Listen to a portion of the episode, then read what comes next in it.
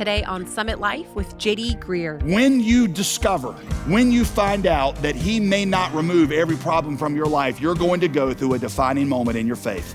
You're going to go through a test like Peter did. And that test, that defining moment is essentially this question Why are you following Jesus?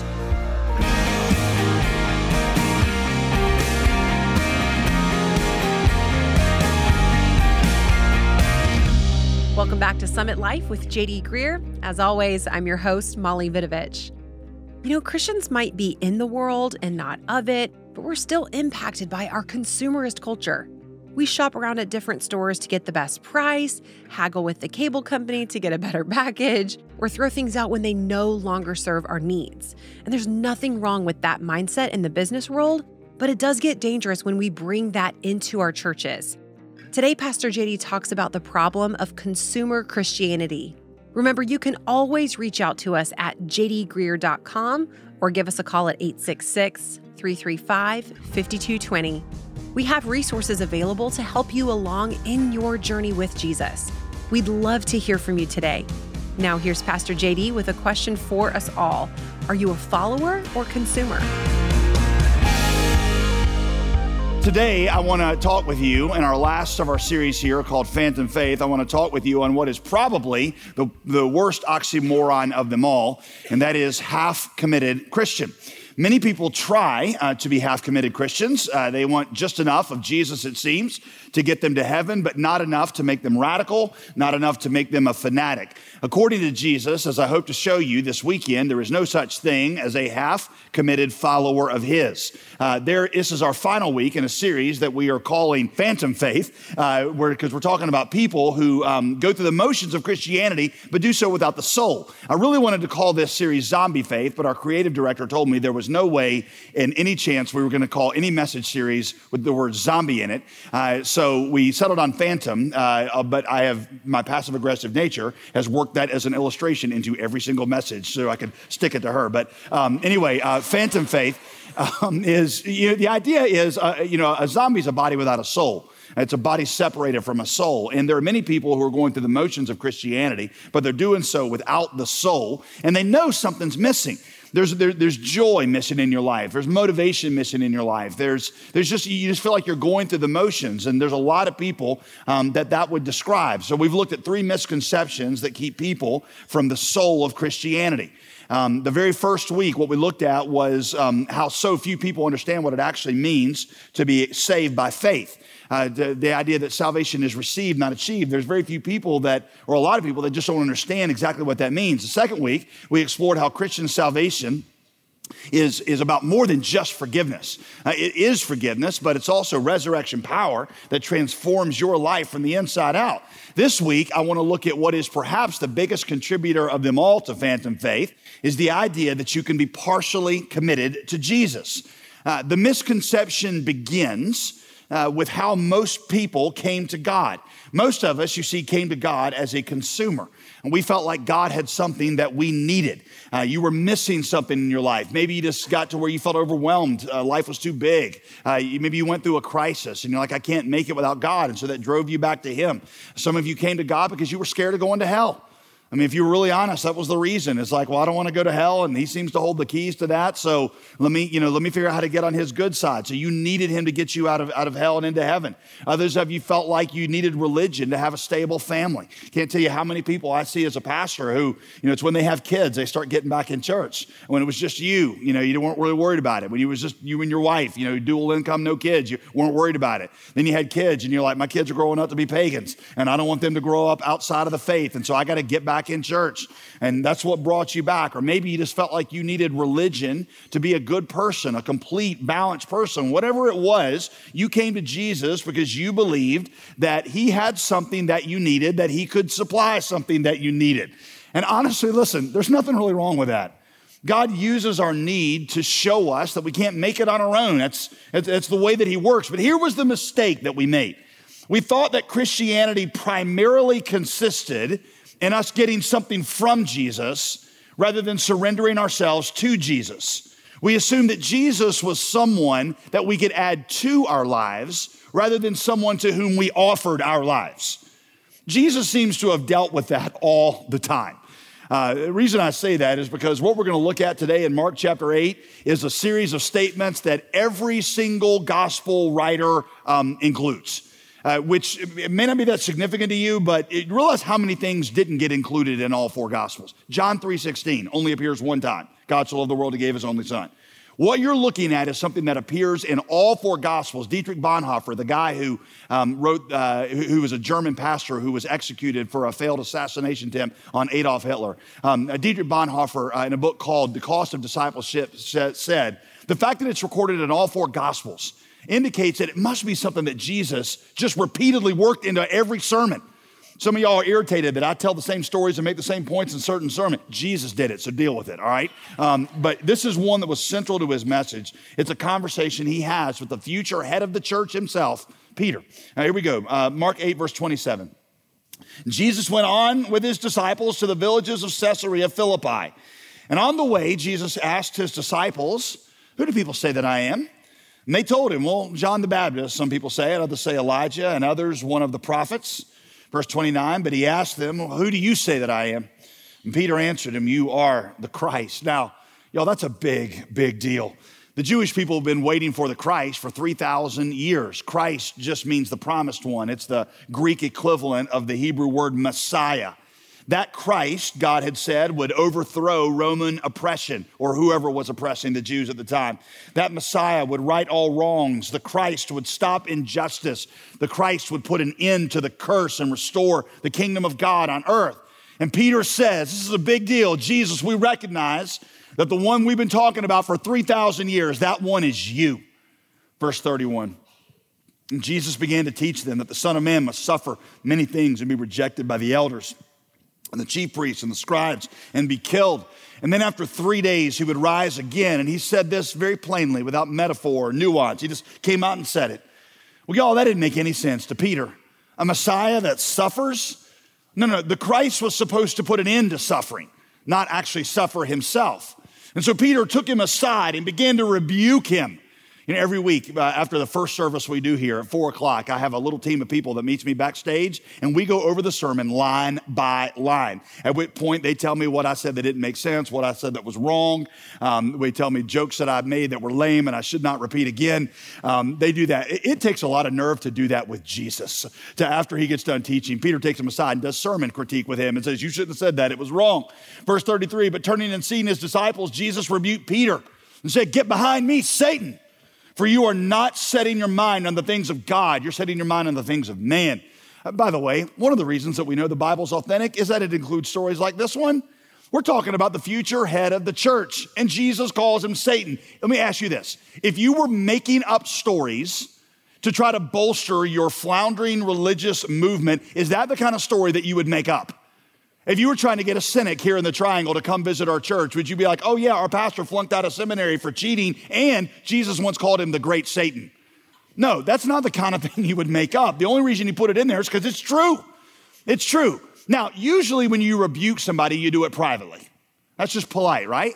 The fact that Jesus does this publicly means that whatever Peter said was so dangerous and so wrong that Jesus felt like it needed a public rebuke. You see where it says he, he saw his disciples? He saw, he's like, we got to correct this in front of everybody. So, verse 34, calling the crowd to him with his disciples. He's not just the disciples, he got to bring everybody in on Peter's stupidity.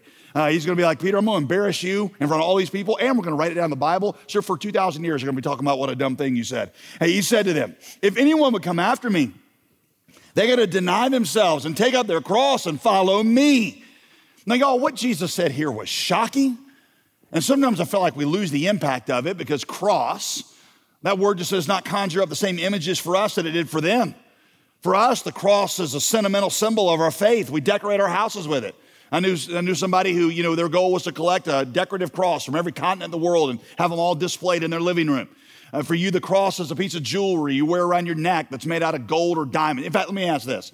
How many of you right now at some, on some place on your body, um, whether it's in your ear or around your neck, or you got it tattooed, or the grills in your teeth, I, I don't know, whatever. You have a cross either on your body or displayed somewhere decoratively in your home. Raise your hand, all campuses. All right, all right so that's probably three quarters of us. All right, now, I'm not trying to say that you shouldn't have that. I'm just trying to say there was something nothing, there was nothing sentimental or decorative for them about the cross. It was an image of oppression, of death, of horror, of torture. It'd be like a freed slave in the 19th century wearing a little lynching rope around their neck.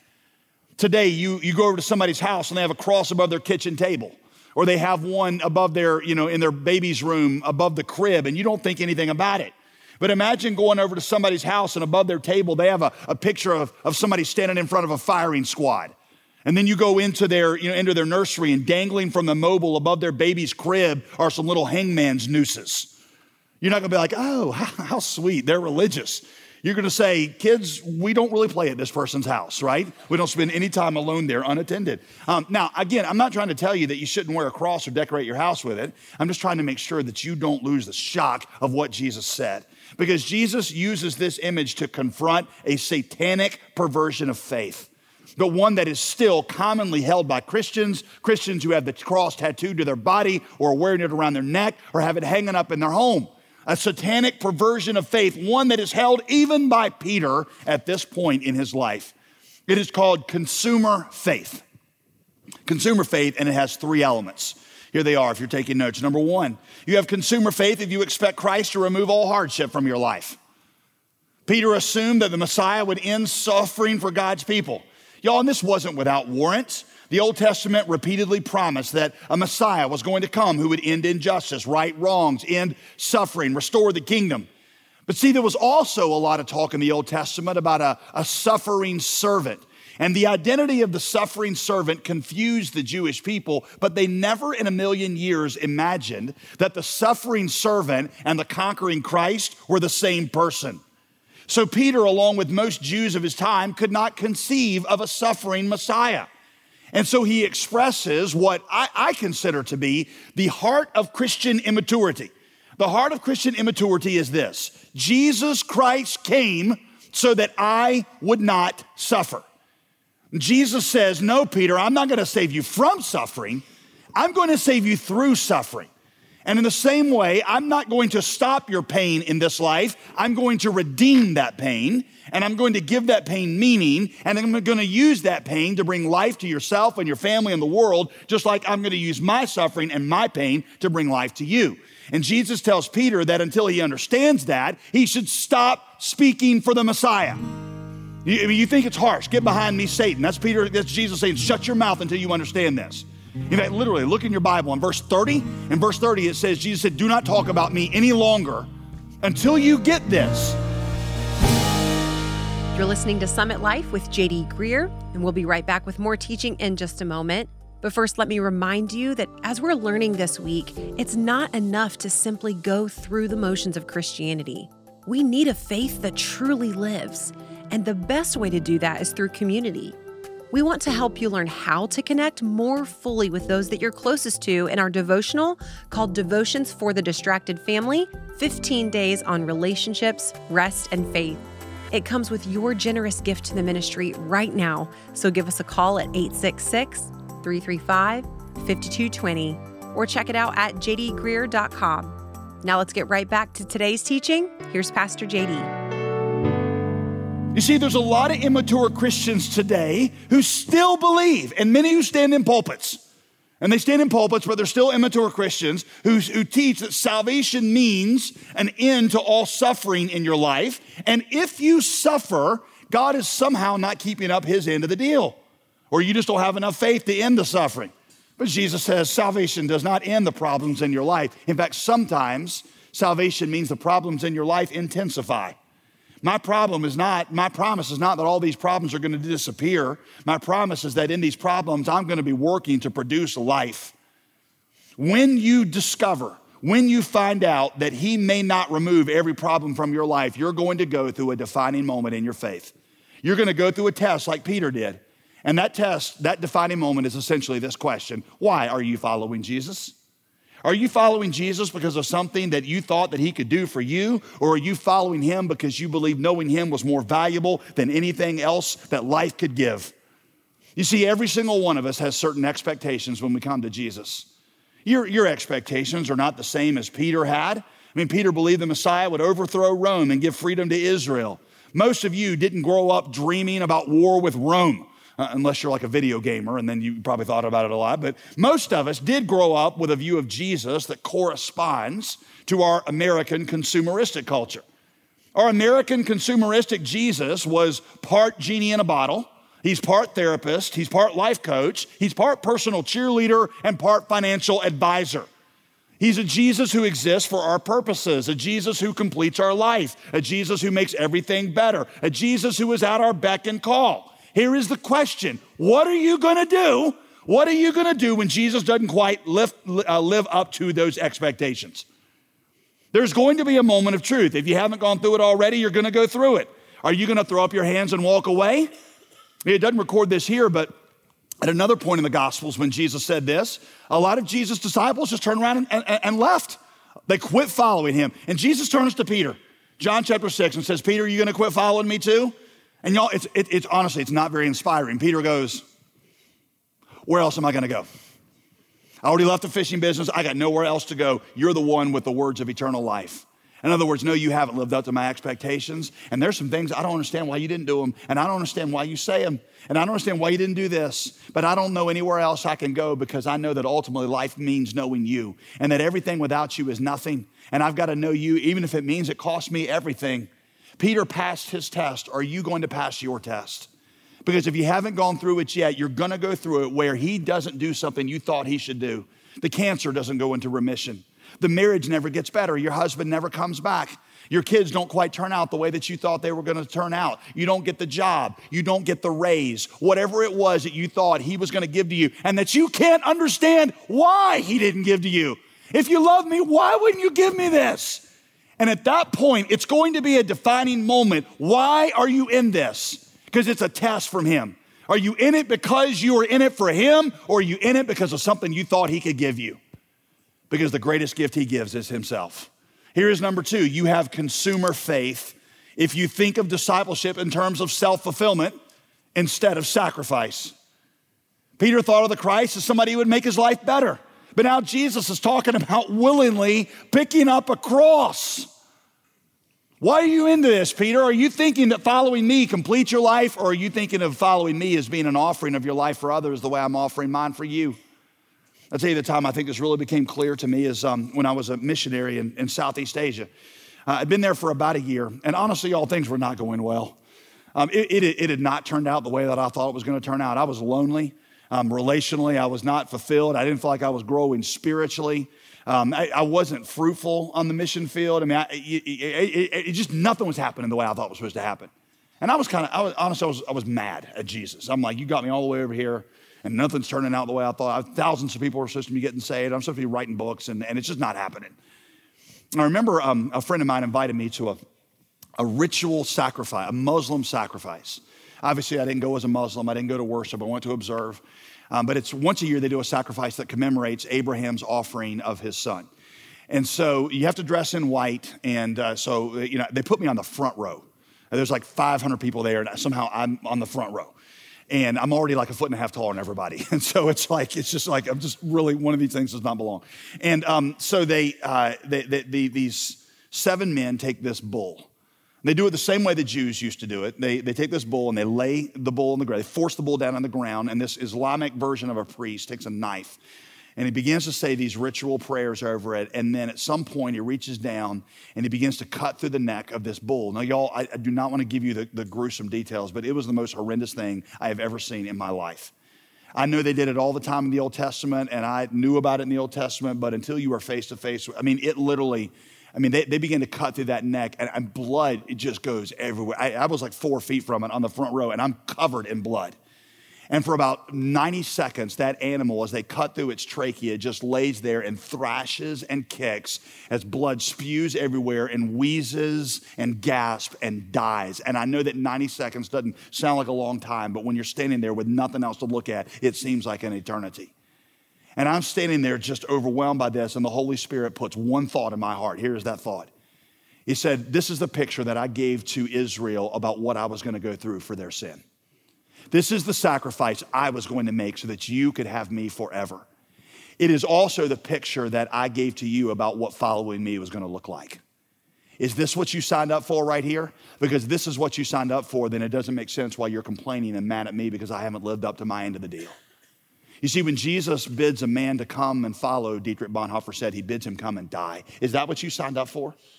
Is that what you thought you were getting into? When you came to Jesus, are you ready for this to be the picture of your life? What did you think Jesus' purpose was in saving you? Many people assume that it's just becoming a Christian means you clean up your life a little bit morally, and in response, you get God's help and He takes you to heaven.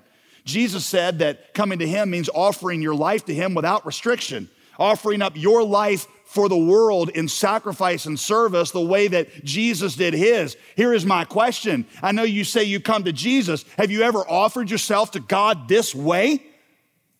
A lot of times I'll say that you need to have a Copernican revolution of the soul, and I don't take time to explain what I mean by that. Here's what I mean Copernicus was the guy who figured out that the earth wasn't in the middle of the universe. Up until that point, everybody thought that you know the universe just rotated around the, the earth because that's what it looked like. Copernicus said, no, the sun is at the middle, at least of our solar system, and we rotate around it. It was the Copernican revolution in science, the discovery that we're not at the center, that we orbit around something much bigger than ourselves. A Copernican revolution of the soul is when you f- finally discover that Jesus is not somebody that you get into orbit in your life, that you, but what you do is you discover how you get into orbit in His. You see, some of you came to Jesus because you're like, I need the sun to shine on my career. I need the sun to shine on my family. I need the sun to shine on my relationships. And Jesus said, Nice start, but that's not anywhere close to being complete. You don't come to me to add me to your life. You come to offer me to your life. You don't come to get me in orbit in your life. You come to say, God, everything I have belongs to you, and I want to know what you want to do with it. And I have no expectations because I'm laying it down as a sacrifice in front of you. Consumer faith says, God, I need you to give me this. Discipleship says, it all exists for you, and I offer my life as a blank check to you. Have you made your life a living sacrifice? Have you submitted to God's will? That's the challenge today on Summit Life with pastor and theologian JD Greear. If you joined us late today or if you missed any part of this message, you can hear it again online at jdgreear.com. JD, we've been blown away by the generosity of our gospel partners. We mention them often here on the program, but remind us again what exactly is a gospel partner? Oh my goodness, Molly. Gospel partners are so much a part of our team here at Summit Life. Right. They're listeners who have become integral pieces of our boldly proclaiming the gospel through our, our radio and podcast ministry. One of the things we want to do is we want to saturate the United States and even some areas outside of the United States. We want to saturate it in in the gospel, in gospel-based teaching. And so this group allows us to be able to expand into new um, new places where where the gospel's not being preached this way, or it allows us to stay on the on the air in your area. Anybody can join this exclusive group with an ongoing gift of $35 or more each month. When you give that, you're going to get a, a, a hand selected resource from me in addition to exclusive updates on the impact of your giving. As a growing ministry, we would love to have more gospel partners join us because it allows us to, to accomplish that purpose of saturating our country in, in the gospel centered teaching. Um, that we find in the scriptures. If God is stirring in your heart at all, just go to jdgreear.com and you can find information out about how to consider becoming a gospel partner. We'd love to have you join this special team today. Our latest resource here on the program is focused on helping you and your closest community dialogue about your faith. For whatever reason, talking about our faith with our family or closest friends can be awkward at times. So, to help you break the ice, we have a set of conversation cards. Simple cards to keep at the dinner table or around the kitchen island that have a question or prompt on them. Some will be more lighthearted, and others will get you into deeper conversations quicker. They come with a study called Devotions for the Distracted Family 15 Days on Relationships, Faith, and Rest. It comes with our thanks when you become a gospel partner or donate to support this ministry at the suggested level of $35 or more. Ask for your copy of the devotional and the accompanying set of conversation cards when you call 866 335 5220 that's 866 335 5220.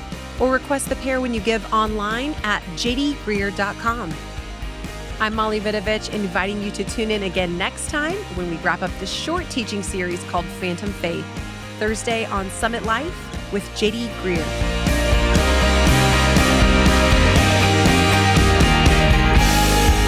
Today's program was produced and sponsored by JD Greear Ministries.